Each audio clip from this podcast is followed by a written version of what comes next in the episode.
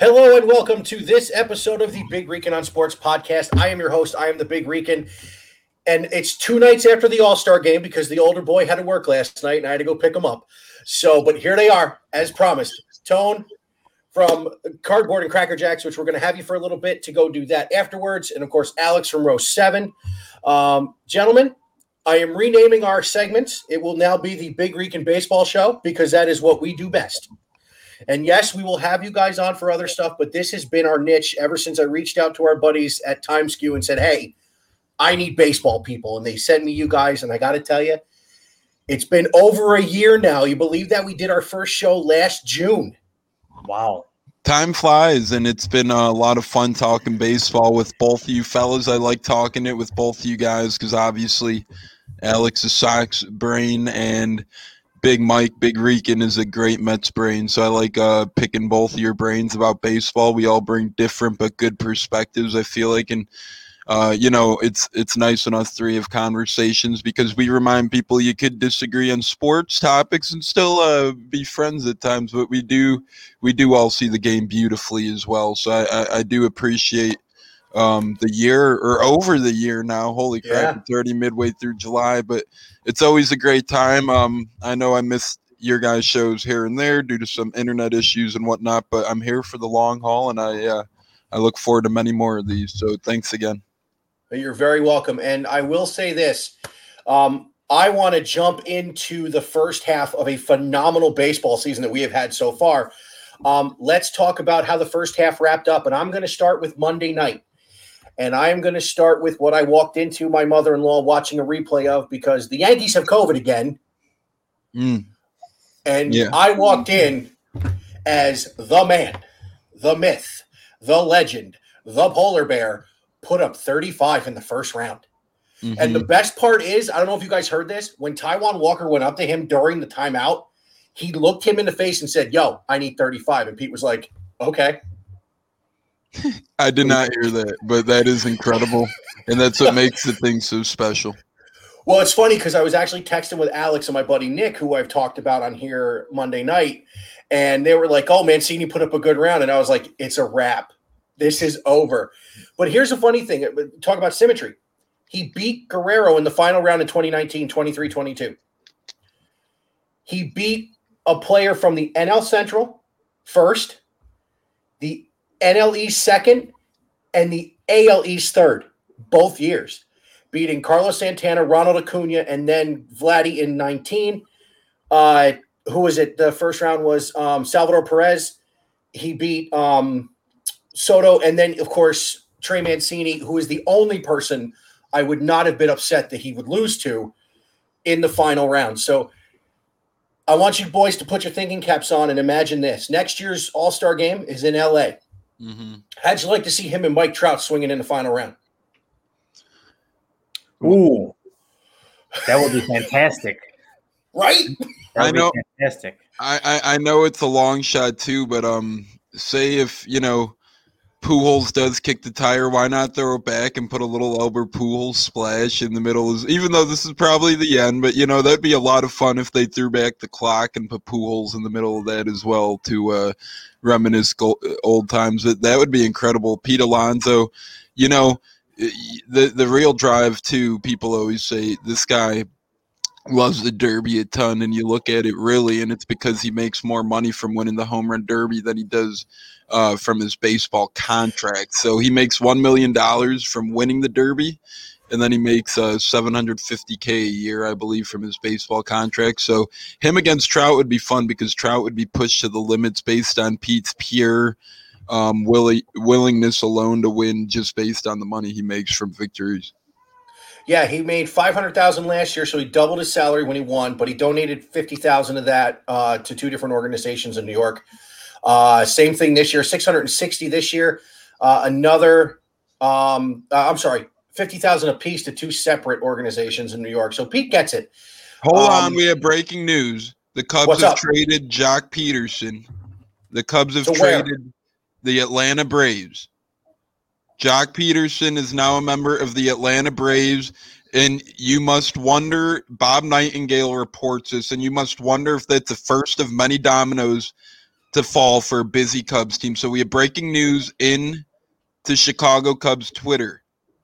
Uh, Atlanta with Ronald Acuna going down. Joc Pederson's on the move, heading to Atlanta. So that's interesting, guys. I didn't mean to interrupt there. Sorry for that. No, but no. Joc Pederson is now officially off the Cubs, and it was a short-lived tenure for Joc. But I do appreciate his hard-fought efforts. Um, you know, in Chicago, he gave me a thumbs up while I uh, briefly chatted with him. Seemed like a cool guy. So uh, it, I'm gonna miss Joc, but we knew jo- a guy like Joc was really one of these pieces we were gonna be looking to trade because it's not a core guy, and, and you, you get you're gonna get some young players back. So Joc is on the move. Uh, yeah. So then, why don't we do this? Let's not worry about redoing the uh, first half. Let's dive into what's coming up, and that is the greatest day this side of the playoffs, and that is the Major League Baseball uh, non-waiver trade deadline, July 31st. So, Tone, it is very well um, publicized that your boys are going to be sellers. I said to Alex uh, before you came on, before we went on, the Chicago Cubs have had a heavy scout presence watching the St. Lucie Mets. So, first of all, I don't want to trade for a bat right now. I think the Mets need pitching, but they're also going to be Cole Ham. They're also going to be Cole Hamels' workout. And I told um, a- uh, Alex, Cookie pitched tonight in Brooklyn and was sharp. So let's cross the fingers. But let's dive into what the Cubs are going to do here because this is a franchise that, even though they were second tier for many, many years, always sold out Wrigley Field, it feels like to me with the resurgence they had starting in 2015 with that run to the NLCS against the Mets and then the championship 108 years in the making in 16 do you think the fan base will turn on them if they start selling these guys off like hotcakes? I mean, if Joc's not a really a big domino when it comes to the Cubs, right. but if Kris Bryant, let's say Kris Bryant is moved to the Mets, mm-hmm. or you know, and at that point in time, you're talking. You already have a bad taste in your mouth from Darvish being traded to mm-hmm. San Diego. You move Kris Bryant to the Mets. Mm-hmm. Is this something that you think can turn turn the fan base against the franchise? And then, Alex, I want you to weigh in as a Southsider uh, on that one. So begin the, to begin the year, obviously me and a plethora of Cubs fans wanted to win, win, win. I'm still in win now mode, and uh, you know, obviously the Cubs aren't, and it's sad to see. I, I, think when your franchise is so used to winning for a long period of time, it, it, it's hard to flip the page, especially. Uh, you know, the Cubs they won the World Series, and then they really never lived up to that stature shortly after. So it was interesting to see. But um, I, it, I do believe that this is the first of many dominoes to fall. I told my buddies in the Cubs group chat a couple days ago that guys like Joc, guys like uh, Zach Davies, a couple other guys who have came on this team in the last year or two, older veterans especially, would be the first to go, and then they're going to get into the bigger guys. Now, I don't think as many big guys will move as people think. Obviously, Kimbrel, you could pretty much count on as good as being gone, and they might actually get the most value back for him out of anyone available, just because we've seen what teams who trade for relievers end up doing in the long run, and that's why I think the Mets would be a great fit for a bullpen arm. I think a guy like Craig Kimbrel to the Mets would be amazing for their bullpen. Uh, Lugo's good when he pitches, but he is, um, you know, trouble staying on the field here and there. And then Edwin Diaz, although he's off to a good start, you never know what you're getting out of him exactly. But obviously, you connected the dots. Cubs have had scouts there. And this interests me. I don't think this pushes the envelope on Rizzo at all, but the player the Cubs got back is a first uh, base prospect from the Braves, Bryce Ball. Not a very highly touted prospect, but he is a top 10 Braves prospect. So it's interesting to see. Does that mean someone has their eye on Rizzo? Could he be on the move? And the way he's played this year, you know, he's not going to get that huge contract from the Cubs next year. So either really he stays on the Cubs and gets non-tenure next year, yada yada yada, or he's going to have to, you know, take one of those one-year Josh Donaldson ten to fifteen million dollar type contracts next year. So you really think a guy like Anthony Rizzo's in um, doubts of getting traded now, and then obviously Javier Baez comes along. You know, Ryan Tepera will be traded He's been a really good bullpen arm for the Cubs this year as well. And you also know that Andrew Chafin will probably be traded as well. The Cubs acquired him last year from Arizona at the deadline. He's a lefty specialist out of their bullpen. They call him the sheriff. He's been one of their big threes. So it's the first of many dominoes to fall. To me, the absolutely 100% guys who will be traded are Chafin, Tepera, Kimbrel, I think those three are as good as gone. I think Zach Davies is as good as gone. And then I think out of Baez, Rizzo, and Bryant, I think you only see one of those three go. I don't think you see all three. And then I think they're going to keep the other two around. And uh, those two and Willie will be their little core of the future because they did say they're not going to tear the whole thing down. So I think you see guys like Kimbrel, Tepera, Chafin, Davies gone and then one of the big three, Baez, Rizzo, Bryant gone. The other two end up staying, and maybe Bryce Ball, the first baseman the Cubs acquired from Atlanta, um, is an indicator that Rizzo might be on the move sooner than later. You never know. Well, I will say this: I'm pretty sure they viewed Bryce Ball as the heir apparent to Freddie Freeman. So that's that's a big move by Atlanta. That's good then. to hear. That's good to um, hear. I'm pretty sure that's the name. And again, when it comes to me in Atlanta, we all know how I feel about Atlanta. Um, but let's digress and let me ask you this real quick, and I want to go to Alex with the White Sox. What their view of the Cubs doing this is?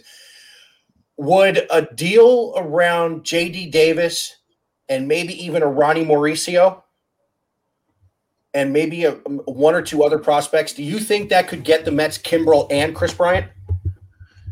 It's tough because again, I think the Cubs are going to start especially after the Darvish trade, I think Cubs got an okay package, but I I think they knew that they could have done a little better. So I think when the Cubs go fishing this time around, they're going to be looking for the best of the best. So what can they do to maximize that? I mean, Mauricio's obviously a really good prospect. He's a shortstop. He's highly touted in the Mets organization for sure. So they're going to have interest there. But to me, I don't think that package lands both of those guys. I think um, a package centering around Mauricio could certainly land him. Craig Kimbrel, will it be enough for the Cubs to tip their cap and throw in a guy like, um, you know, I think if anything, if they really do throw in that big time package, you're probably going to be pushing for a guy that's going to be like a Francisco Alvarez and that type of deal.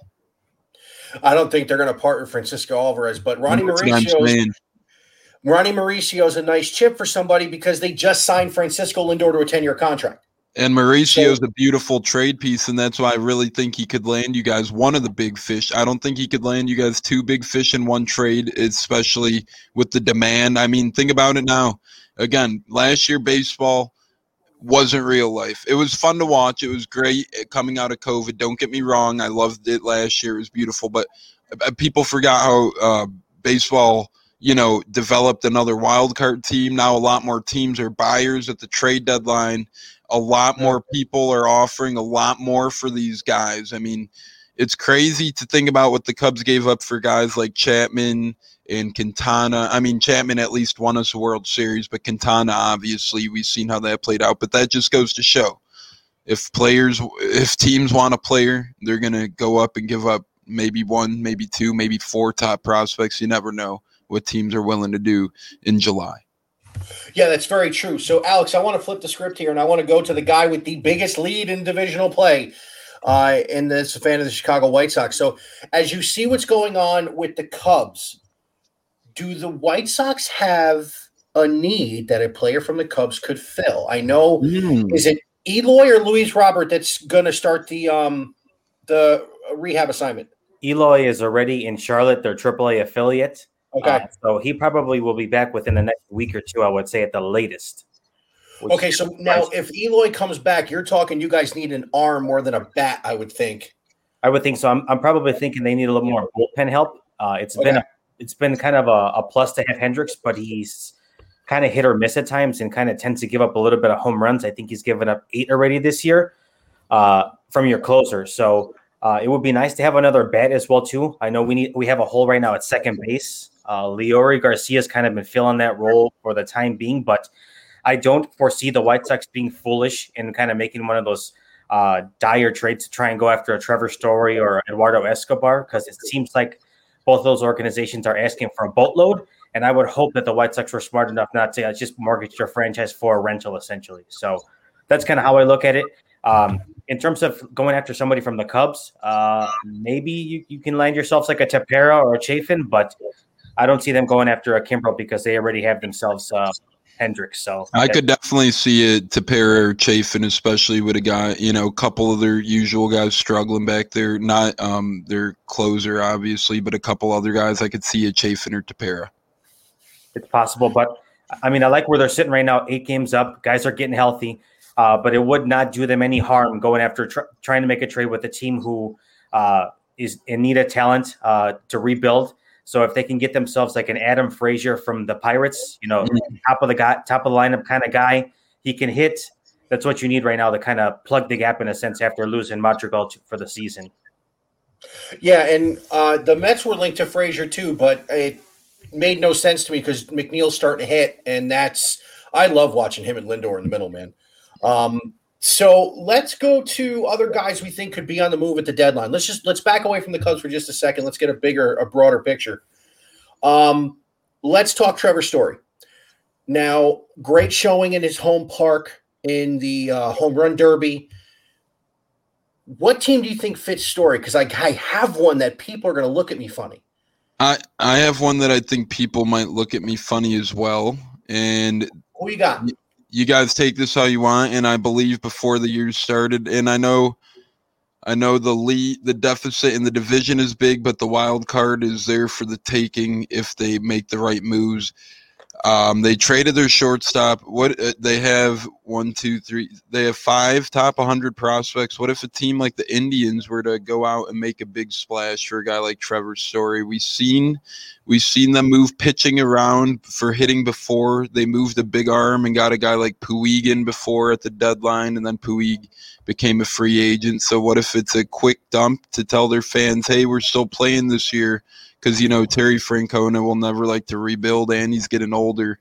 This will rejuvenate their lineup. Um, probably won't happen, but he, it would fit beautiful, especially with the exit to Lindor and um, they're hidden. And I told you guys, you know, Twins. I, I, think I called before the year that the Twins would struggle. Not that the Indians are giving the White Sox any run for their money, but I think I said that they'd be the closest team. And Trevor Story would be nice for them. But the White Sox, I heard, were actually linked to Trevor Story. Uh, Jeff Passan said that Trevor Story is a fit for the White Sox. So that would be incredible. But my thing is, you'd have to figure, uh, obviously, him or Tim Anderson would have to shift to second base. Probably not Tim Anderson because he's their all star. Trevor Story, would he want to play? Uh, where would he want to play? It would get tough, maybe designated. You never know what would happen. But I heard the White Sox by Jeff Passan. I think the Indians would be a fit, but any team would love to have Trevor Story. Here's my dark horse, and it's even darker when I think about who they have there now. How about Oakland? Oakland has been the team that's been has has had the most connection, honestly. Yeah, and so you move Story to second, you move Andrus to second base. Mm-hmm. And now your middle infield is, I think, the best in that division. I mean, that Even whole entire would be solid. not better than Houston. I don't know. Correa I, and Altuve. I think Elvis Andrus at second base would be just as good defensively. And the year are you talking about offensively? Offensively, he's not really um, pushing well, the envelope. No, but he's having a decent year in comparison to what he normally does. Altuve, though, he's having almost MVP type esque numbers. Not saying he will in the year. There's a lot of AL guys balling out, but Altuve's rejuvenated his career a little bit.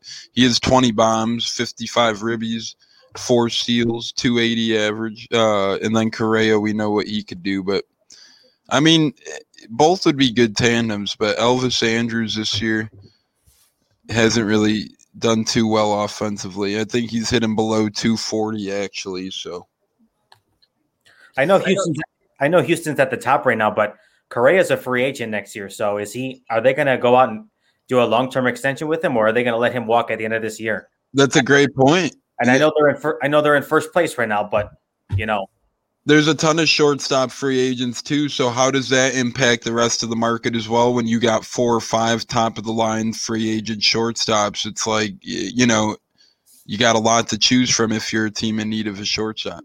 I mean, if you think of it this way, these are the guys that are free agents: Baez, Correa, Story, Seager, and um. There's oh, one, there's more. one more. There's one more. There's one more. There's one more. Let me look. This is going to annoy me. Same. But so, Alex, I mean, your boy's got a pretty decent lead. Do you think if they stayed pat at the deadline, if Cleveland gets healthy, they can keep their lead?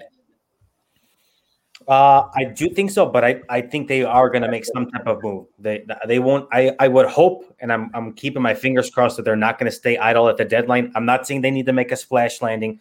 Uh, I I have heard the, the connection between them and Trevor Story, but you're not going to move Tim Anderson. You're starting shortstop to second base, and I don't foresee Trevor Story wanting to just you know come to Chicago and say I'll play second base. I don't really see that happening. Uh, it's going to be pr- a pretty expensive rental, and who would they have to give up? I, I, don't. I don't really want to see that. Even though I'd like to have Trevor Story in the black and white pinstripes, but I tell you what, though, if Trevor Story moved to second base, where does he now rank in the top echelon of second baseman in the game? Uh, he's up there, no doubt. That might make him more money. You're not kidding. Yeah.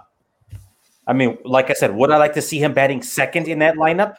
Of course in front of Jose Abreu, in front of Eloy, in front of Luis Robert. Not and then you're you're gonna get uh Grandal back at a certain point. Oh, that was rough.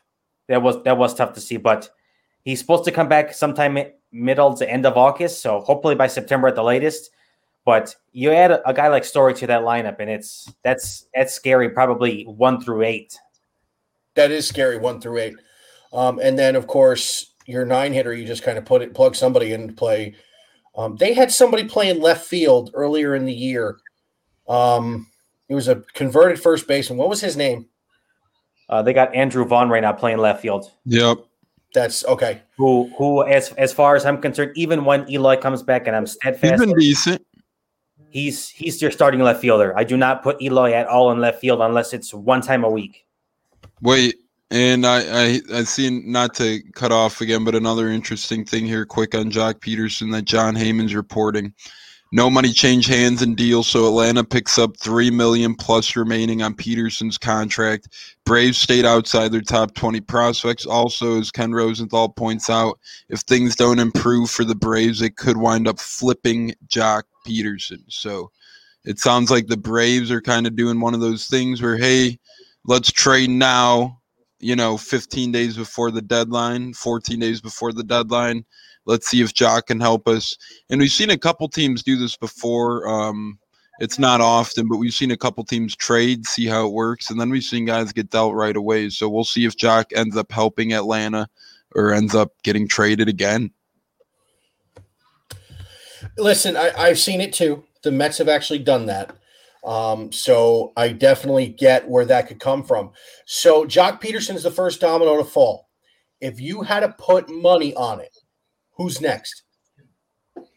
Craig Kimbrel is a hot commodity, and Andrew Chafin. I'm thinking one of those two right away will be dealt. The year that Andrew Chafin has been having, the year that Craig Kimbrel has been having. Uh, Tepera is having a good year, but he took a step back um, over the past month or so. Um, no, he's still having an incredible year, but Kimbrel is looking like the Kimbrel that the Cubs thought they were going to get a couple years ago. And let's not forget, Kimbrel was out for a third of that year, and then he was coming off an injury as well. And then last year's COVID year, he really was shut down a lot the past two years. Yeah. And, when you, and when you're a closer, I'm not giving the guy excuses, but when the Cubs first signed him, he was lights out the first month.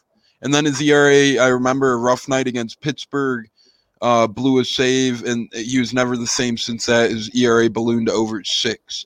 And then last year, he started out really bad. And then in September, he was lights out. So he got in his rhythm. And then this year, he's been lights out since. So Craig Kimbrel's been incredible. And then a guy like Andrew Chafin, he had a th- 3.0 ERA for us last year in 2020 in four appearances. And then this year in 40 games – he has a 1.42 ERA in 38 innings with 35 strikeouts amongst those innings, and he's a lefty specialist. His whip is 0.73 as well. So Andrew Chafin could really be a dynamic tool. Craig Kimbrel will be gone for sure.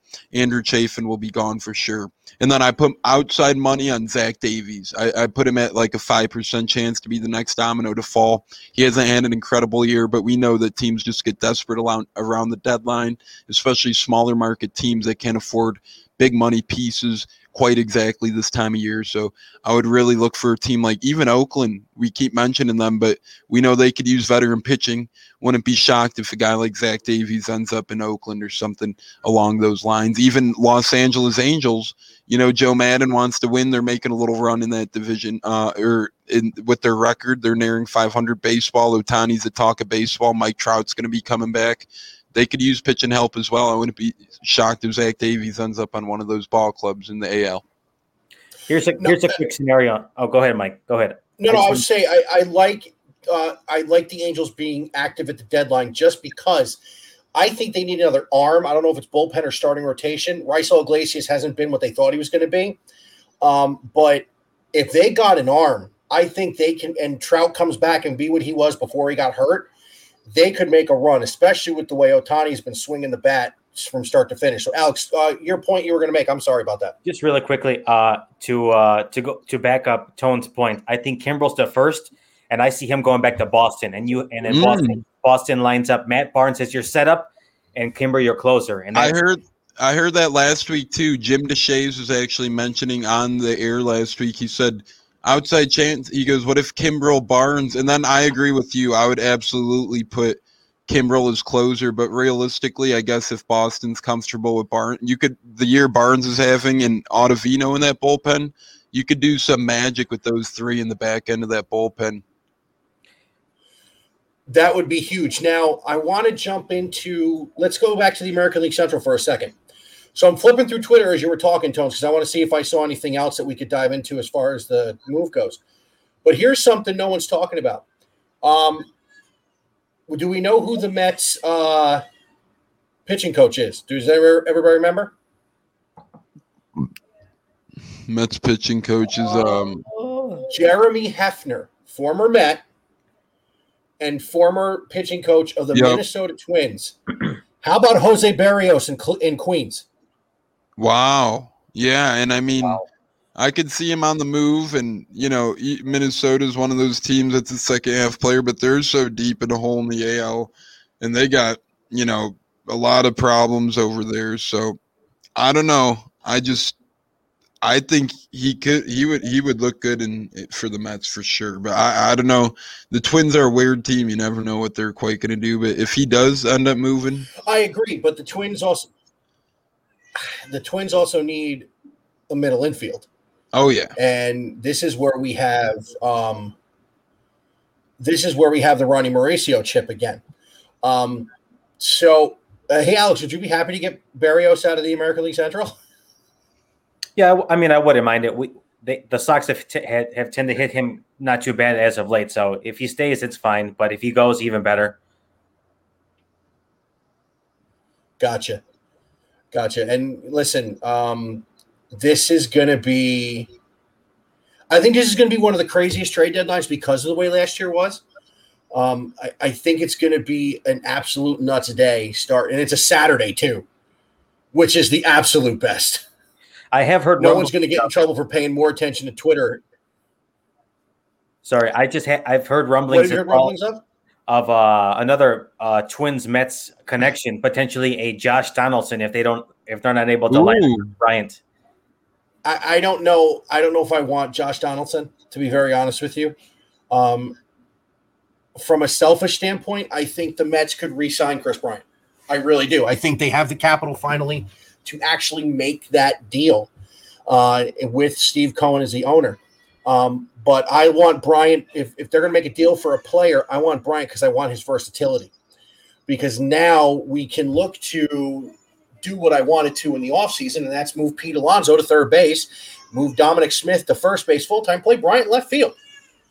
Um, but yeah, it, it, I don't. It's not that I don't like Donaldson. I love Donaldson, but no, I, would rather have Bryant Uh, but if the Mets are going to go to Minnesota, I think Berrios is the move because you're not going to get an ace. You're obviously you're not going to get an ace, um, but you you put him in the middle of All Star Taijuan Walker, what Marcus Stroman has done. You add Berrios. I said Cookie was pitching tonight. Uh, Tylor Megill has not been bad at all. David Peterson was starting to show signs before he got hurt. Now you have the depth to make the run. And oh, by the way, Thor's on the horizon. He was in New York throwing last week. So they got a lot of stuff coming back. I mean, your boys with Eloy coming back, and um, you had one other guy hurt. Luis Robert. Yeah, what's what's his prognosis? He's probably like two to three weeks behind Eloy. So I would okay. say sometime in August, middle August, okay. probably. All right. Um, let's talk about the other shortstops we were mentioning. Um, even if we don't come up with the the fifth one, which will end up driving me nuts at some point in time. Uh, I don't think Kyle Seager will be traded by the Dodgers. I think he's pretty well entrenched there. That's Corey Does Houston Seager. or Corey Seager. I'm sorry. Um, Kyle's the one place third base for Minnesota or uh, Seattle, right? Seattle. Yep. Okay. I got the brothers mixed up. I'm sorry. Um, so is Story really the only one we're talking about being moved? Because I don't think Houston's going to go stir crazy stupid and trade Correa. That would be the that would be the foolish move of the season if they did that. I, I, I wouldn't know what to say. I would probably just stare at my phone and go, "What?" Yeah, I, I, I don't really see it happening, but I mean, it's sports. You've seen stranger things happen. Yeah, we're you know five years removed from Bartolo Colon's home run. Yeah, where, where's Big? Isn't Big Sexy floating around somewhere still nowadays? Big Sexy's pitching in a Mexican league, um, and there is a groundswell movement on Twitter for the Mets to sign him as a depth piece. There's a, there's a lot of good players actually in the Mexican league right now. I've seen. Um, Oliver Perez is over there. He actually had an ERA under two with the Indians this year, if I remember correctly, before uh, going over there. So um, he, tur- he turned himself into a very good lefty specialist out of the bullpen. Correct. Um, you know, I famously remember him as the guy who started game seven of that 06 LCS against Alex's dad's Cardinals uh, and did not pitch bad. Okay, so I got the list of shortstops who will be free agents. Javier Baez, Carlos Correa, um, even I, he's older, but Brandon Crawford, even though he's 35, he was an All Star this year. Corey yes, Seager, Marcus Semien's another big one, um, and then Trevor Story, Chris Taylor. Yeah, Those, I don't think Sem- I don't think Semien's going to go anywhere because Toronto's in it. No, probably not. But he is a free agent. You never know. We've seen players that sometimes choose money. You never know. And isn't um isn't Semien playing second base because Bo Bichette's at short? Yeah, but this is just listing potential. With I know with um Oakland he played short, and uh, okay, yeah, no, I know that. Yeah, so I think it's just listing potential shortstops. Gotcha, gotcha, gotcha. So now let's go into the first half. Let's um obviously the big stories in the first half in the American League anyway has been Ohtani uh, and how amazing he has been. Um, the Babe Ruth comparisons notwithstanding, um, I'm going to say something probably controversial. He needs to stop pitching. I would agree. Not yet. Not and yet. I say he needs to stop pitching because he's the Angels' only pitcher right now. I and I'm, I'm it's not going to happen this season. I'm saying, but for his career, he needs to stop pitching. Correct. If he loses another season to Tommy John, you're talking about losing maybe the biggest bat not named Trout in your lineup. But he, he, he still batted that entire season. Did he hit? Did he DH that entire season? Correct. I thought he was out. Okay. He never missed a year batting yet. Uh, he still played every season. He only didn't pitch in one of the seasons. He's an incredible athlete, and that's the thing with a guy like Shohei Ohtani. He's batting. He's the best hitter in baseball on this at this given moment right now, and he's the best pitcher on the Angels right now. Joe Maddon's the best at utilizing players to the best of their abilities and taking advantage of most out of their players. I think that Ohtani's in a great spot for being utilized, and you damn well know that he's on the Angels for only a couple more seasons he'll be a pitcher for his uh, duration of his time in LA. LA just never is pitching. Um, they need to, if they're smart, they go get an ace or some pitching help either this off season or now because you can't waste Trout, Ohtani, and Rendon. I know Rendon's been oft injured, but you have those three, three of the better hitters in baseball. And you're telling me that you can't go out and get some big name pitching help? Come on. Especially in an LA market which is shocking to me. Correct. Um, Correct. So we just got uh, a hit on Periscope from my buddy Willie uh, from Shakeback Media Group, who uh, I do the uh, Family of Baseball podcast with those guys, and that it was Willie and Nat, who is the uh, Indians uh, SI Cleveland beat writer. Oh wow, let me tell you, Let me tell you, these two, they can go, man. They go like us. They're great.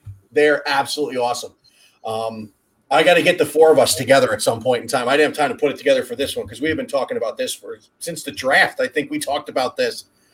Um, speaking of the Major League Baseball draft, um, for the first time in a long time, I paid attention to what the draft was going to look like.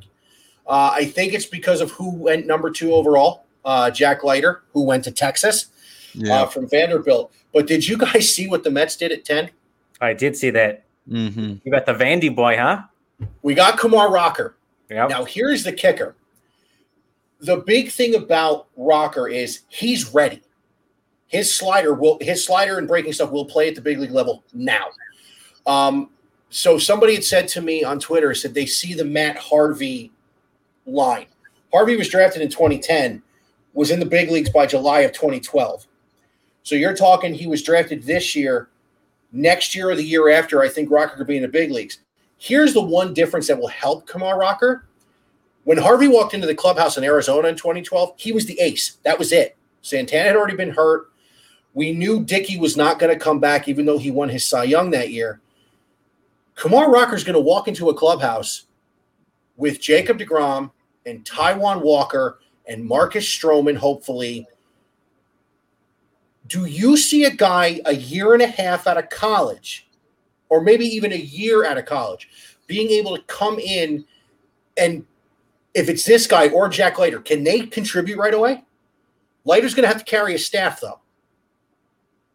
Do e- do either of those guys have the makeup? Do you think? No, not not right off the bat. No. Um, it's very rare in baseball that prospects contribute or that draft picks do end up contributing right away. And I mean, they could maybe toss some, you know, pivotal innings, but it, it, the risk reward. Um, just go out and trade a mid level prospect for a guy who could give you those innings to start as well and uh, save your young guys some innings. Don't stress them out right away and easily ease his way in like a normal prospect, in my opinion. Okay. Well, let me ask you this: How uh, Rocker would be a back of the rotation guy? You still wouldn't take that chance with that talent? I I don't know. I, I I I have a hard time putting myself in that position to making these these these young guys vulnerable at that young of an age um, with with that little of experience right off the bat.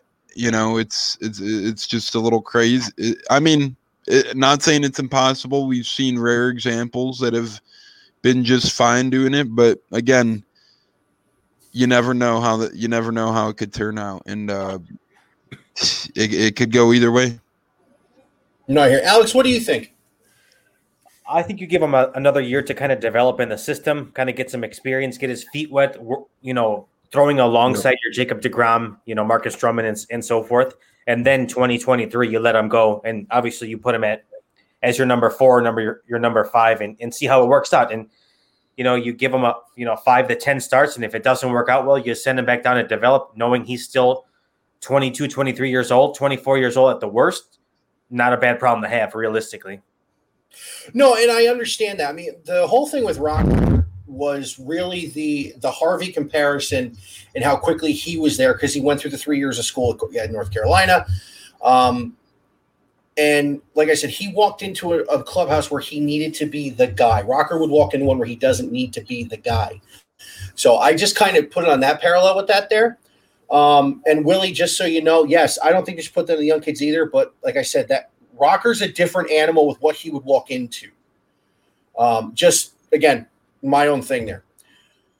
So we hit the draft. What surprised you guys in the first half? Alex, I want to start with you. When we did our baseball preview way back when, night after the Super Bowl, night after somebody didn't sleep the night before. Um, when we did our our season preview the night after the Super Bowl, has anything not happened that has just absolutely blown your mind? I am still thoroughly shocked by Kevin Gausman and the San Francisco Giants and how well they are playing. That is that is the one right there that is continuing to get me. And bravo to that uh, that team and that organization because they're staying relevant in a in a division that we thought was going to be the toughest, and it really is realistically is the toughest with the Dodgers lurking and the Padres right there as well too. So the San Francisco Giants, the fact that they have not fallen off 82 games in, is bravo to them because they deserve it. No, I'm with you. Tom, what about you? Besides the Giants, obviously, because we all three of us are shocked by that. Has something um uh has something not happened that you're shocked by? Has something not happened that I'm shocked has, by? Has something that you thought would happen this season not come to fruition that just kind of yeah, I mean, I thought I, I on although I thought they were a little weak at pitching, I did think the Cardinals would be a little better position at this point in time. Um, one other thing, one other thing that stands out to me, the Mariners are playing impressive baseball. Um, I I tip my cap to them, especially with James Paxton going down so early for them. He was supposed to be their big offseason acquisition and uh, he went down in his first start of the year, and the Mariners are only a um, couple games out of a wild card spot, and they're actually playing really good baseball. So that's been uh, pretty fun to see how well they're doing. And honestly, that division is going to be a fun division to watch the second half with the Astros, the Angels, the Mariners, and the Athletics. So. Um, I don't know. And another thing is, uh, all these no hitters have been wild as well. Um, it's been wild. There's been a couple seven innings no hitters, a couple shared no hitters. I don't know if you guys heard as well today some rules that Manfred said um, are changing next year. There's no more seven inning double headers next year. There will be nine inning double headers if they do happen to be double headers, and they will be, start back to back though, which I really like about that. So they're not going to be the day night spread out. It's going to be nine innings, and then all right, you know, a couple minutes in between game on and uh, I think it's good for the fans. And then also no more man on second to start extra innings, which I love because that just ruined. Why not at that point end it in a tie because the guy's going to score. And uh, it's really just depends who has the heart of their order coming up at that point in time because the rally's already created itself. So I think actually Rob Manfred uh, as, as cringeworthy as it is to say, Rob Manfred makes two good calls in my book on these rule announcements. So, baseball has um, really been fun this year. Um, it's been an incredible first half, and between the emerging stars we got, like Ohtani, like Tatis, you know, like Acuna, sad to say he went down, but and then some of these rule changes upcoming, you could tell baseball's, you know, impressive. Impressive. I will say baseball's been nothing but impressive. Hey, Mike, I got a quick question for you before when you after you make your point. Yeah. Um, so the thing that shocked me, uh, and yeah, Vlad Jr. Willie's been off the charts too. The yep. thing that shocks me is the National League East is the worst division in the National League. Uh, I'm floored that teams with that much talent in the Mets and the Nationals and the Braves and the Phillies. Um, I I'm floored. I, I am floored that the Mets are the only team over 500 in that division. It, absolutely floored. So, Alex, what what were you going to say? So this is a little bit for you because you're in the New York market. Uh, how were the Yankees only three games above 500? Hey, go on. I, I got some Kimbrel news after this, but go on. Um, there's two very simple reasons. Number one, they have the shortest porch in baseball in right field and have zero left-handed bats. Uh, number two, they're pitching behind Gerrit Cole pre-sticky stuff rules uh, has been marginal at best. Uh, three, Gerrit Cole has had two good starts in the last month. One of them being in Houston, which I'm sure he figured out a way to cheat down there like he did the last time. Um, sorry, so I can't. It's okay. I can't. Okay. And here's the third reason. Here's the last reason. Chapman is garbage, and he is hot garbage. No offense to Jared Walsh, who was an all star this year. He should not take Chapman deep for a grand slam to tie a game. Ever. Yeah, I did I see know- that the other day. That was shocking. Look, I live with a Yankee fan, and, and I, I fully embrace the fact that she's a Yankee fan. I want a five dollar scratch off because of that weekend with the Mets. But watching that, I sat there with my son on my lap during the mm-hmm. first game of the doubleheader on July 4th. And as soon as Chapman let go of that slider to the polar bear, I knew the game was tied. Because it was flat, and I'm thinking, oh, Pete's going to hit this ball a long way. I think I even texted you that day, Alex, and said, Are you watching this? I mean, seriously, he has been, he has been terrible. He's been terrible. I mean, and but that night you see they do have guys that one that um oh the the lefty. I don't even know what his name is. The guy made a spot start. He was brilliant. Shane Green was great out of the bullpen that night. They have the pieces to make a run. But when you have a middle of a lineup that's going to strike out 600 times in a pitching deep environment that is 2021, you're not going to win games. So it's a confluence of all of it. Your It's 300 million your 300 million dollar man doesn't have his 300 million dollar substance anymore. it's just surprising to me, and I'm not saying that they're not going to figure it out, but for them to, for them at this point of the season to be eight games back is just like whoa, didn't see that coming. I didn't. I didn't see them being 8 games back, but I did see them at some point having a deficit because I thought Toronto would be the one to go after. I really did.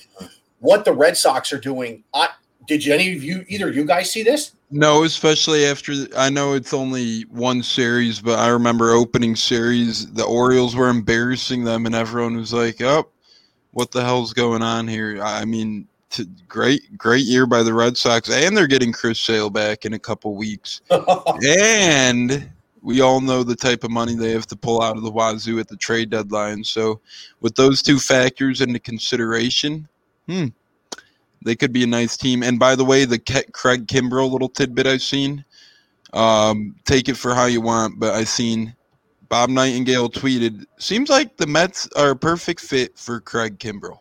He literally just tweeted that one or two minutes ago. So um, I've he also literally, he also tweeted out that they seemed like the perfect fit for Kris Bryant too. oh, maybe he's just uh, gonna delete whatever one doesn't happen. Then you know, maybe Bob's just throwing stuff at the wall and seeing what sticks. But Yeah, because the Um, Mets the Mets raccoon uh, Twitter account just tweeted out his thing from February fourth. Trevor Bauer and the Mets have a deal. did he really tweet Alex? that? Yes, he did on February fourth. Alex, you and I both said he wasn't getting out of this year without cuffs on. Tone, what do you think? Is Bauer going to be going to baseball jail? Man, I mean, it's tough to see what's going on here. Obviously, none of us really know what's going on here, so it's hard it's hard to say what's exactly happening in that situation. All I know is it's ugly. There's a lot of smoke um, that's being blown, and we know that in all of sports, um, each commissioner has their own rules, and their rules are- aren't real life's rules. So we've seen some guys that break the rules in real life that get to play in sports and then we've seen some guys that don't break the rule in real life but they don't get to play in sports. So it's really all depends. Like it's crazy. Um you know we've seen a guy like ben roethlisberger right wrong or indifferent gets found uh, gets found not guilty but he gets to play in the nfl right so a guy like trevor bauer maybe he's going to miss no time but uh, obviously he's missing time now. But maybe no suspension comes of it, or maybe he gets suspended even though he gets found not guilty. Right? Addison Russell technically didn't get found guilty in the court of law. He gets suspended for a long time. Um, and then a guy like you know, a couple other guys in the NFL. Greg Hardy got suspended four games. Should have been much longer. He threw his girlfriend on a gun of bed. So in sports, it's just really rare. Like, um, it's really sad to say too, because it should be pretty cut and dry with anything, you know, physical like this. And now, um, you know, we're seeing it happen with Richard Sherman as well, sadly. So it, we we just continue to see it in sports. Hopefully, the Trevor Bauer thing isn't true. I'm hoping um, these actually, I don't know. Either way, it's sick. If the girls are lying, it's sick. If Trevor Bauer really did this, it's sick. One way or another, it's a sick situation, and I hope it gets resolved soon. And it, it's the guy. I don't know about you guys, but it's disgusting to me if it's uh, if if, if Bauer really really did that. Um, it's hard because he was such a top image for baseball over the past couple years, such a verbal spokesperson. And I was just in Cincinnati, the Reds Hall of Fame and Museum. They already have Trevor, and he was barely on the Reds, but they got Trevor Bauer game used items draped in that museum already. So it's just go if that's what's in the Reds museum, what's in Cooperstown, what's in this? I mean, this guy changed the game of baseball for better for a while, whether you liked him or not. But we'll see what happens. I mean, he might not make it through the year. Alex, let me ask you a funny question. If I'd have told you on February 15th, uh, which is right around when he signed with the Dodgers, that the Mets would have dodged a bullet and the guy they signed instead in Taijuan Walker was an all star and Trevor Bauer wasn't, what would you think? I see you're a crazy man, but now you'd be a millionaire. I love him too. I really do. I, I love mean, Taijuan. I think Mike Zunino loves him a little more. His stats have always been incredible for the most part. Too. If you look at Taijuan's career numbers, besides injuries that have derailed them a little bit, he, with the Mariners, with the Diamondbacks, with the Mets, with the Blue Jays, he's put up good numbers. And yes. this is a guy I traded for in fantasy. Um, I he's been helping my pitching staff, and uh, I've been lucky to have him. He's been a hoot to have. I, I agree, and I got to tell you, he's a Class A dude too. Uh, he fits in with that clubhouse really well. Um, I I got to tell you, the three of the teams I love, and I the Mets, of course, win, lose or draw, they're my team. I bleed orange and blue, but they're fun to watch too. All of them, and the White Sox are very much fun to watch. And listen, my two favorite moments of the year so far are when Rizzo chased Freddie Freeman down and screamed his name mm-hmm. which was hysterical. Yeah. And when he struck him out. Yeah. Yeah. That, that was awesome. Cubs have had uh, too many hitters pitch this year, but nonetheless, you know. Listen, man. I and I hope Rizzo, I hope a bad season doesn't change any of these guys, a rough year. Because I'll tell you what, they are we are seeing guys in baseball now be as personable as you see guys in the NBA, mm-hmm. which is wonderful to see. Um, you know, Alex, I'm I'm flipping through YouTube, wasting time in the middle of the night when I'm up with Bobby, and I see videos from last year and the year uh, last year Luis Robert running in front of Eloy catching fly balls with the guy playing right field, and they're just kind of staring at him and having fun. And then you got the Cubs. Contreras throws a bullet to first base, and Rizzo waits till he's not looking, throws a ball back at him. I mean, it's uh, it, it, is it me or is baseball becoming fun again. It nope. needs to be. Baseball needs this. They need this type of energy. They need bat flips. You need guys with swagger on the fields. That's what's going to bring fans back to the game. That's going to, you know, put, you know, what's in the seats, you know, better ratings. You got to get this energy in, into baseball and be have their guys be personable. That's what you need. You you need to have them connect outside of baseball. Let them show who they are off the field and on the field. They're human beings just like us, only they make ridiculous money, but they're human beings at the end of the day. Yeah, agreed. And I got to tell you, my other favorite moment from the All Star game was when Vladdy hit that home run and Tatis was on the microphone and he just put his hands on his head. I agree, though. Baseball's been incredible. That's I added in before. The first half has been everything we could ask for more as fans, and I think they're turning the page for the better for entertainment. When I was down in Cincinnati, you seen it right there live that the Reds fans themselves were it, it, was an incredible vibe down there. Um, Castellanos is having an MVP type season. The T-shirts that Cincinnati's selling, they're selling them like hotcakes too. They have really cool player T-shirts. They got Joey Votto dabbing on one for his thousandth career RBI. They got one that says uh, to go with Alex's point. We need more bat flips. They got one that's an Amir Garrett quote. It says bat flipping son of a guns. That's what he wants the Reds to be. Quote from Amir Garrett. Then there's a Castellanos shirt that says "My heart is happy here," and it's Nick Castellanos. I mean, the vibes down there were unreal. I'm sure around stadiums. I've been to the Rays, Wrigley, Sox Park, Reds Park this year. They're all been incredible. Gentlemen, I hate to cut this short. Um, I've already overstayed my welcome. The guys at Cracker Jacks are hollering at me a little bit. Um, sorry, fellas. I know you guys are watching. No, no, don't be sorry. I'm having fun here. Uh, I'll tell them, you know, um, we, we, we can uh, we can record whenever there. But gentlemen, we got to do this again real soon. Absolutely. Uh, um, I and I, like I said, I we got to have you guys on cardboard and cracker jack. So, gentlemen, it's been a slice as always. Absolutely. And let's throw it out there now. Big Rican baseball show trade deadline wrap up will come to you August first. How about that? I'm in. Count me in. Uh, when is that? What That's a Sunday night. I'm in. Yep. In. Let's do it. Let's do it, fellas. I'm gonna. Con- I'll continue having you on in the background, but uh, I got to record now, fellas. Thanks, man. Good night, fellas. See you, Tone. So let's go back to the the ha- the um, fun thing and what I told you before. July 30th, as you can see, I wear my black Mets David Wright T-shirt tonight. As the Mets are bringing back the black unis.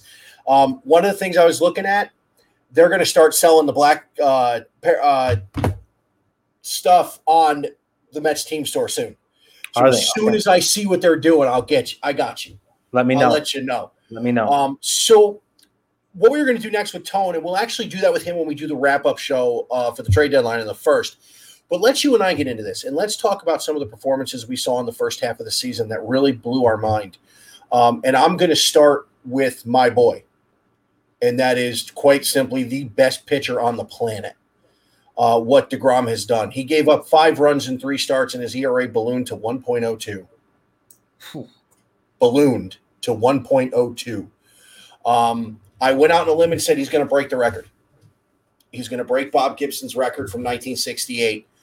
Um, but in the Jacob DeGrom realm, with what he's doing and way the way he's pitching – Let's talk about a guy you brought up in Kevin Gausman, who is having a phenomenal season very quietly because of what DeGrom is doing. Mm-hmm.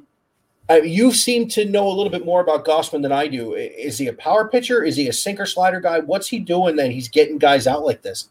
You know, I, I would be lying if I told you I've, I've watched a lot of Giants games just because of what time they play here in uh, in Chicago.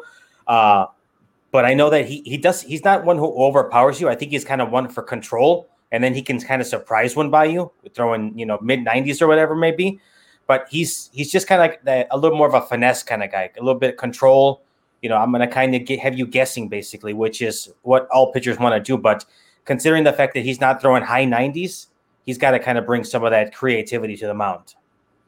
Yeah, I mean, listen, he's uh, 133 strikeouts in the first half, 1.73, which is still almost a full run higher than what Jake's doing. Um, he's got a 0.82 whip. I mean, he's basically second to in most stats to where DeGrom's going.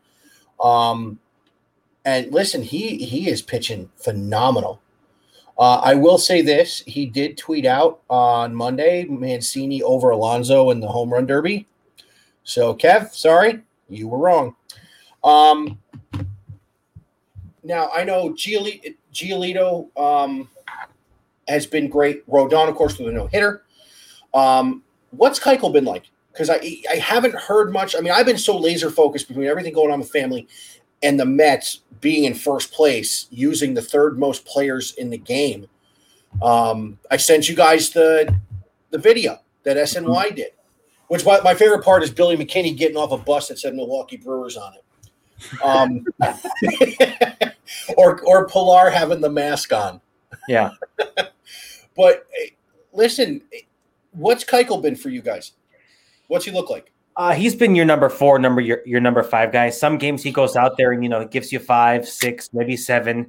you know, gives up a couple runs, and then there's other games where he, you know, he's going out there and he's, you know, maybe getting through four, giving up three, four, five runs. So, you know, he's got he's hit or miss. Realistically, in in terms of Chicago and, and the White Sox, pretty pretty decent rotation. But I would say their number one guys uh, thus far this season have no doubt been Carlos Rodon and Lance Lynn. Lance Lynn right now has a 1.99 ERA. I arguably think that either one of those guys could have started the All Star game for the, for the American League because they've been just lights out here in Chicago. And the fact that right now Lance Lynn is only on a one year contract, I am a firm believer that the White Sox need to do whatever they possibly can to re sign him. Get him for at least two more years, lock him up because he's been everything that Chicago has needed. And you and I both said that that signing was going to be huge for them. And it's a dividend. consistent. Yes. He's consistent. Mm-hmm. Um, so I want to get to one story in the American League that has been blowing my mind, and we touched on it a little bit, and that's the Boston Red Sox. Um, I want to go into a little more. Uh, Willie, who is going on vacation, so Willie, have a safe trip, my friend. Uh, we'll get the family of baseball once you get back, and we will get you on the Big Rican Baseball Show too. Um, did you know the Boston hasn't lost to the Yankees? Yes, at all. I didn't know that. I did know that my cousins in Texas who are diehard Red Sox fans uh, let the world know every single time. I don't know how that is. I don't know how it is. They're so he, he, get this, and I'm, I'm not going to throw any names out there, but born and raised in Los Angeles, Reese moved to Texas, we'll say 10 years ago, but have always bled the red and blue or the red and white, you, I should say. Do you have family from Boston or something? No. Wait, wait, how are okay? I'm 42. How old are your cousins? Uh, they're younger than me. They're early early 20s, late teens. 19, 20, 21 years old, 22 years old in that area. So the so, 014, the 014 wasn't what did this. No, so they are diehard Pedroia fans. Uh, okay. Uh, they love De- Rafi Devers. They love z- themselves Xander Bogaerts. You know, they're they they just they can't get enough of those boys. That's great. They are just that's absolutely great diehards. They they have traveled the country, I think, to see the Red Sox. They, I know they've gone to Tampa to go see the Red Sox play. They've gone to the the ballpark in Arlington when it was the Arlington ballpark to go see them, the Rangers and the Red Sox. So they travel far and wide to go see their boys. I don't know they if they've been to Boston, but I know they they. Oh, I'm sure they'll have to make the pilgrimage if they've gone all the way to Tampa, living in Texas or L- or LA. Yeah, they went from uh, Houston to to Tampa, so they went to yeah, that that stadium, if you want to call it a stadium. Listen, the Rangers now playing a shed. I, I, I mean, I don't know if the Trop's worse. It looks like a Weber grill that you open up, a stainless steel one. Does that mean the Trop looks like a big green egg? a, a, big gray egg, we'll say. Gray egg, yeah, gray. yeah. No, I hear you. Um, so I want to ask you something, and I want to uh, turn it to my boy. So we talked about yours, where your pitching has been. Uh, Keuchel hasn't been what he normally should be, but Lance Lynn has really saved the day. Um, how are the Mets winning without anything from Francisco Lindor? Because I, I'm a psycho Met fan. I watch or listen to every game. I don't know. They are getting. He had literally before the home run against Arizona to tie that game back in May. He had one hit with a man in scoring position all year. I mean, he has not offensively, he has not been Francisco Lindor. I ponder that every day. I look at my fantasy roster and he's 0 for 3, 0 for 4, 1 for 4, 1 for 5. I'm just like, bro, can you get me a hit or an RBI just one? So I'm just as mind boggled as you are. I tell you what, if him and Pete heat up, it's over. I mean, uh, there's nobody to argue with with you on that over here on this front. And uh, I see Edwin Diaz is doing everything in his power to get off my good side. He he wants to blow saves. That's what his he's just let's let's make it competitive again. Let's go to extra innings. Let's put a guy in second base. Let's do it and win it in the bottom of the tenth. That's what it is. well, what kills me about it is Sunday. Um, I we had a rough night with Bobby the night before, so I'd actually taken a nap during the game, which seems to be a Sunday thing for me. Um, but I woke up as he loaded the bases in the eighth. Oh God! And I'm going. It was five nothing when I passed out. What in God's name is going on?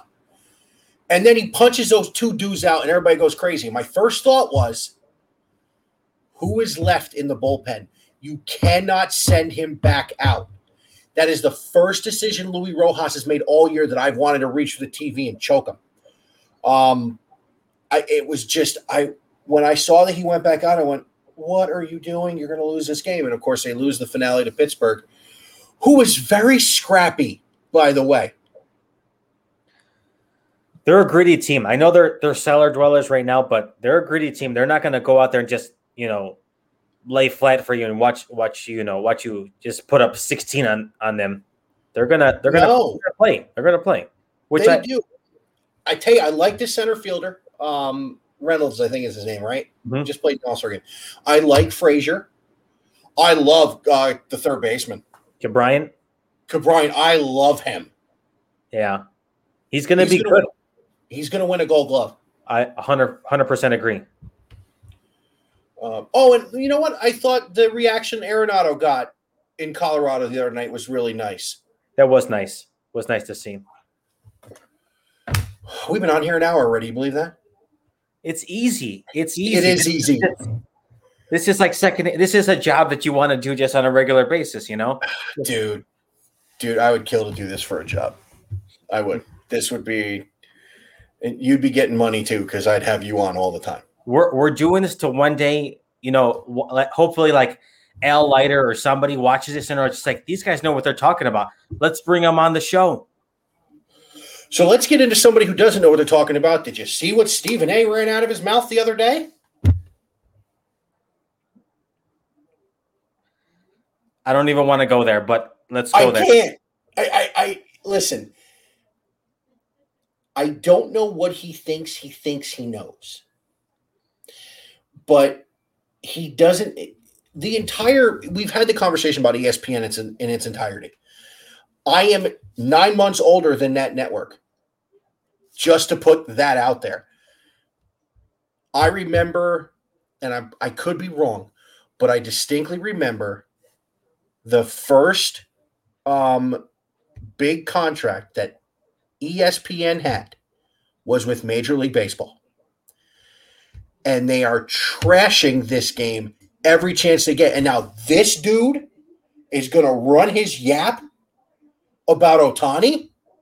First of all, no disrespect. Shohei Ohtani's not the best player on his team. So for Stephen A, he, uh, interpreter, we don't know what you're saying half the time, dude. It was just a, a wholeheartedly ignorant statement that he had to rescind. He had to rescind twice. He went to Twitter and put out a post, and then he put out a video later. You knew you put your foot in your mouth, my friend. You knew you did. What what Half the things what, he says he should rescind on Twitter and elsewhere. What language he speaks or what Ronald Acuna speaks or anybody else within baseball, whether they know the language or not, they're they're here to play baseball. Whether they need an interpreter or not should not reflect how they how they uh, are are treated in the game. That's how I look at it. Same here. And by the way, Ohtani's interpreter is a pretty cool dude. He's a legit guy. He seems he's great. Yeah. I, but and that's Go on. What are you saying? I was just going to say, did you see the next day what Passan Passan went on there and and just went after Stephen A for like I think ten minutes. I didn't see the whole Good. video, but he just he just basically was like, listen, this man is bringing the best thing possible to the game of baseball in a in a, a city and a, in a in a state where it bleeds Dodger blue, and you're in Anaheim, just 45 minutes south of Los Angeles and everybody's like Ohtani, Ohtani, Ohtani because he's the next great thing for baseball, and he it's it's an embarrassment. He needs an interpreter. What? First of all, no one talks about Mookie Betts anymore. Has anyone noticed that? No. Cody Bellinger is an afterthought. Yeah. They have four, three Cy Young Award winners in that rotation. No one cares. It is the Ohtani show, and Trout is going to, and unfortunately, Trout, as far as popularity goes, Trout will ride his coattails. But we could see Mike Trout in the playoffs because of a player like Ohtani to go with him. And this dude, oh. he's transcending the game. The man could the man this past the other day hit in the home run derby, hit bombs in the home run derby, and he went out the next day and pitched in the All Star game. He started an All Star game for the American League And regardless how pe- what people look at the Amer- with the, at, at the All Star game, it's a competitive game, and he started against elite competition on the opposite side. Elite. These guys, Agreed. Are these guys are not, you know, they're not your plumbers off the street. These guys can hit bombs. They can crush anything. They can hit it 120 miles off the bat. I don't want to hear no anything about it. The only thing that would have made Ohtani starting that game better is if it would have been Degrom and not Scherzer toeing the slab on the other side. Agreed. But I understand why Jake begged off. Um, he is the ace of a staff that is in first place at the, at the All Star break, so I get it. Um, the All Star game is is they're talking about fining players for not going. They're talking. Uh, Manfred had mentioned that. Um, I think we're headed for a strike next year, unfortunately, uh, if he does that because you didn't punish players who cheated to win a World Series. We're going to punish guys for not going to an exhibition. That's a little much and you're going to throw a rule in the middle of June and say you get suspended or, or fined if you if you get caught cheating. The pitcher. Yeah, that's right in the middle. Rough. That's rough. 65 games into the season, you're going to say, let's throw it in right now. Not 2022, not 2023, right now in the middle of the season. Listen, but you can tell it was an issue. It is. It 100% was. I mean, you could see who who was using it, who was who wasn't using it, and I can tell you uh, from the home front, I can tell you that one of my guys was definitely using it. Oh, so was mine. Who do you think on your team? Giolito, no doubt. Seriously? No doubt. Spin rates down, spin rates down dramatically. Stroman. I mean, it's it's around the league. I'm not I'm not gonna blast anybody who gets caught or who who potentially could get caught because I know I know my guys have used it. I like you said, your guys have used it. So water under the bridge. But anybody going forward, I guess I guess it is what it is. But we are seeing, you know, guys come you know come back down to earth. And there's a guy in New York who who we've texted back and forth about who has significantly come down back to earth. Is it wrong that I'm taking a lot of joy in that? No, no. I mean, because he robbed the Yankees blind. Ooh, did I say what team he was on? Oh, oh, Alex, because no one knew from what I said before. Nope, nope. Willie actually started laughing in the timeline on Periscope. Oh yeah, yeah. Um. So, listen. As much as I have loved the first half, I am so jacked. Um, I don't know if you saw this. The Mets are not pitching Degrom until Saturday. Good call. Good move. Because it lines him up to see in succession Atlanta, Philly, and Washington. Oh, smart. Smart. And I'll tell you this, and this is just my opinion of Sandy Alderson and his brain trust running that team. He knows they're going to make a move.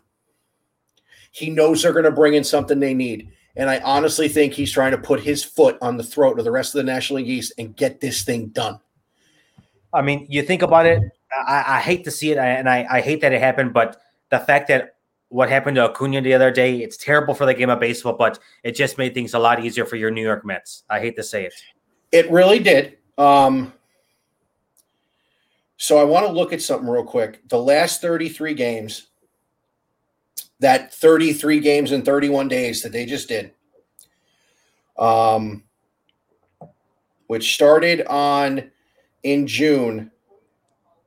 You get the three against the Cubs You get the two double headers. The Mets finished that. The Mets finished that 33 games at 20 and 13.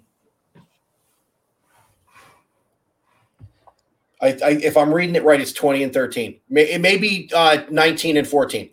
Either way, 31, 33 games in 31 days, and you end up over 500, and now you've had a couple of days to relax you're starting to get healthy because I don't know if you saw the ball Conforto hit on Sunday because it was ugly. I didn't know. It all oh four rows back in the Apple Reserve seats in right center. Uh, Lindor hit one Sunday too. I did see that it's, one. It's gonna get serious. It's gonna get real serious. Um, there's a lot of people think the Phillies are going to make a run I, with the back end of that bullpen. They can't. They just can't. Zack Wheeler has been amazing for them, though. Oh, I miss him. He's he's been lights out. I miss him terribly. Um, it's it's bad. Like I see him. He threw against the Mets uh, a couple weeks ago, and I was just like, dude, come on. Yeah. Thanks, Brodie. You jerk. um. so let's hit on a couple more things I want to talk to you specifically about. Um, and then we'll wrap this up because again, I got a boy who's going to get up and eat in a couple hours. Mm. Um, oh, and I told Willie the other day, Steph, my wife sent me a picture of him with the perfect circle change grip, just laying there. Oh, you got it. You got to play on your hands. It was on his right hand, unfortunately. If it was his left hand, it'd be a little more jazzed. Take it. He's a right slider, slider and a changeup. That's all I got to say. Um, so we're going to do our second our second half predictions for the end of the season. We'll do that with Tone on the 1st mm-hmm. I was going to do it tonight, but I, when he said he had cardboard and cracker jacks, that's one thing I want to keep for the three of us to do because we did predictions beginning of the season.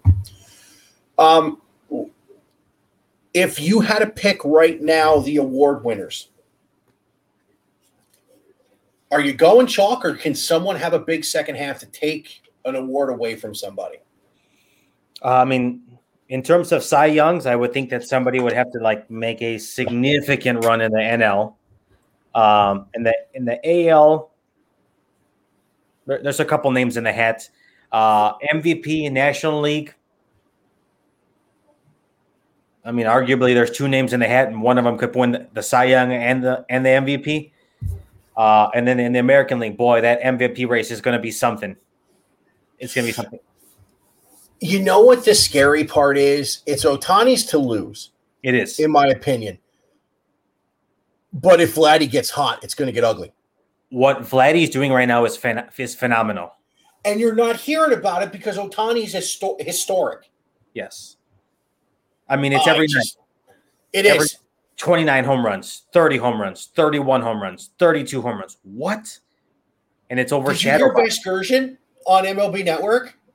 No. The last weekend of the he's, they're talking about Ohtani being the fastest guy on the team, and all of a sudden he goes, "He's a beast. He's gonna trot." I was like, "Wow!" Vasgersian nailed a home run call. That's a wonderful thing. Um, where do your boys open up uh, Friday tomorrow? Tomorrow, actually, they have the Houston Astros in town, and I will be there. Nice. Are you going tomorrow? Nice. I'm going tomorrow. I'm going actually tomorrow with my wife, and it just so happened that my tickets fell that I have tomorrow and I have Sunday. I'm taking my parents on Sunday, so that's awesome. So yeah, we're getting uh getting a treat. Hopefully they can bounce back because I know Houston was not kind to them uh, deep in the south of te- deep in the heart of Texas. So I'm hoping here that my boys can bounce back because it would be nice to just kind of you know get that W to to get the the next 80 you know 81 games going and here we go. Who they uh how are they running their rotation the second half to start? Uh, so the, tomorrow they got Cease, Dylan Cease. Saturday they got. Who's Giolito. been good, by the way. Yeah, he's been pretty decent as of late.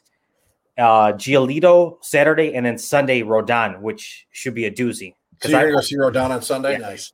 Because this year, every game that I've gone to, I've not seen Rodon. So I've I've seen Giolito twice. I think I've seen Rod, uh, Cease twice. Uh, and I haven't seen Lance Lynn yet either, and I want to see him live because apparently, if you sit close enough, you can hear him on the mound when he's walking back to the dugout and he's he's saying nice things about the other team. We'll say, nice. So, yeah, that's the uh oh, it's Tone's brother. Joey's Uh-oh. on. Joey, what's going on, man? Um, because a two just popped up on the watch thing, and then I, I see fellas in big uh capital uh letters, and he just predicted the Mets to the NLCS today. Wow. You mean World Series. What's up, Joey? You think I'm kidding? I'm typing that right now. I believe it. I can hear your keyboard right now, and you're just it's just all hearts. The heart symbols. That's what you made it. exactly. Um, so yeah, Stroman's gonna go Friday, DeGrom Saturday.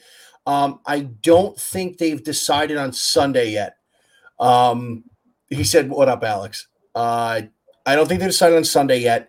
Um, but I would pitch Taijuan Walker. It's going to be his day. Okay. Uh, kid's great, buddy. He's absolutely great. Joe just asked how the kid was. Uh, Bobby's great. Um, we're going to be wearing our down since 2021 gear for the seven lines weekend. Love it. Um, so yeah, I, I, like the way the Mets are going to line up the pitching. Uh, you're going to get your studs against the guys that are chasing you, which is huge. Um, but it is the Mets division to lose, just like it is Chicago's the, the White Sox division to lose. It, if they get healthy and they get right, that's a lineup no one wants to face, and it's a rotation no one wants to face. Same thing with your boys in Chicago. I think if yeah, I think right now if if the lineup can get healthy, if we could get like you know Jimenez back in the next week or so, Robert back in maybe three weeks, Grandal back in probably like a month. You know they're, they're right now the way they're doing it, plugging and playing, they're getting the W, so it works. So I love the guys that they're rolling with right now. But if they can get their their normal lineup going, one through eight, they are pretty damn scary. There's no question about it. They are, and especially with their rotation the way it's been this year. Lance Lynn, like you said, a sub two ERA. Rodon has been great. Uh, Giolito's been good, even though we think he was using the stuff. Um, and Cease has been very good. When's Kopech due back? Kopech is pitching. He's pitching out of the okay. bullpen now. They got is him he- going. Yeah uh, every once in a while uh, earlier in the season before he had a, his little injury stint he was he would start you know every you know every game when they when they need be and he would maybe go four or five at most. So i don't know if they're looking to maybe introduce him into the line into the rotation maybe go six every once in a while depending on how the schedule looks. But out of the bullpen he's been all that in the bag of chips if i may say. He has been nasty. You went 90s on me. I like it. I, I did. I did. I like it I did. He's well with what the Mets announced today. Going 90s is pretty pathetic. It really is. I can't wait to see Pete Alonso and Francisco Lindor rock the black jerseys on the 30th. That's going to be sick. I can't wait. Sick. I am just so excited by that. Um, so we're an hour and 21 minutes in, 121. That's my birthday. So let's start wrapping this puppy up. Um, one last question for you, and this is actually off baseball. Mm-hmm. So, did you buy your Justin Fields jersey yet? Not yet, but it, it's going to be in the mail really soon. I'll tell you that. really soon. Yeah, I, have been waiting to see you come onto a baseball show wearing your Justin Fields jersey. I was, I've been. Uh, I, I want to give him the crown already. I just, I just want to give it to him. It's, it's Chicago. The Chicago Bears need it, and right now they're actually making some a little bit of noise right now outside of the quarterback controversy they're potentially thinking about moving from Soldier Field. Whoa! Moving a little bit northwest to Arlington Heights, which is probably from downtown Chicago, probably 45, 50 minutes, we'll say. Uh, they're thinking about buying a, uh, a racetrack where the, they race horses, building a new stadium right there with a dome, kind of making it multi-purpose. You know, get yourself maybe some Final Four, some concerts. And get a Super Bowl to Chicago. Bingo. Bingo. I mean, everybody else except obviously for the Packers in the division has got themselves a dome. And right here in Chicago, we basically have ourselves a relic of a stadium with a spaceship at the top. So, yeah, it is a spaceship at the top. Um, that is crazy stuff. So it's it's kind of it's kind of in the process right now. that the city is is taking, I guess, uh, bids right now. My understanding, and I know the, the Bears uh, put in on a uh, bid for the land. So obviously, this is nothing that's going to you know transpire over the next year or so. This is five to seven years probably in the making, if not longer. So it's not going to be the, a flip of a, a, switch, but if they were able to pull it off, it would be kind of interesting to see exactly what they would do with Soldier Field going forward. Because technically, the Bears don't own it; it's, it's owned by the city. It's going to go the way of the Kingdome, dude. I, I don't. I mean, I don't go to really realistically Soldier Field for anything. I mean, I've I've been there for Bears games, but if the Bears are not there, I don't I don't see. I I I, I refuse to go to the Meadowlands, and I live too far away from. If I'm traveling to Ohio for football, I'm going to Columbus. So we're going to wrap this up here. Um, and speaking of Columbus, I want to throw this out there to anybody watching or on the Twitterverse on Periscope. I am looking to do a series of college football previews this year. Um, I would love to get someone, a fan of each of the Power Five conferences on to discuss your conference and debate what you think is going to happen this season, uh, including the name and likeness stuff. Um, so that means, you know, somebody from the SEC, somebody from the ACC, somebody from the Big 12, somebody from the Pac 12, and of course, somebody from the Big 10. Hint, hint. Um, I would love to go in depth this season. I didn't get to do a college football preview last year because of everything going on. I only did my Ohio State pregames. So I'd love to start there. So Alex, let us know where row seven is, and we're going to get this all this puppy wrapped up. Row Seven podcast is available uh, on all major streaming outlets: Spotify, Deezer, Stitcher, Apple, iHeart, uh, Amazon. We're all over the place, all over Twitter at Row Seven Podcast. Mike, thank you very much for the time. I always love it, you know, talking baseball with you and Tones.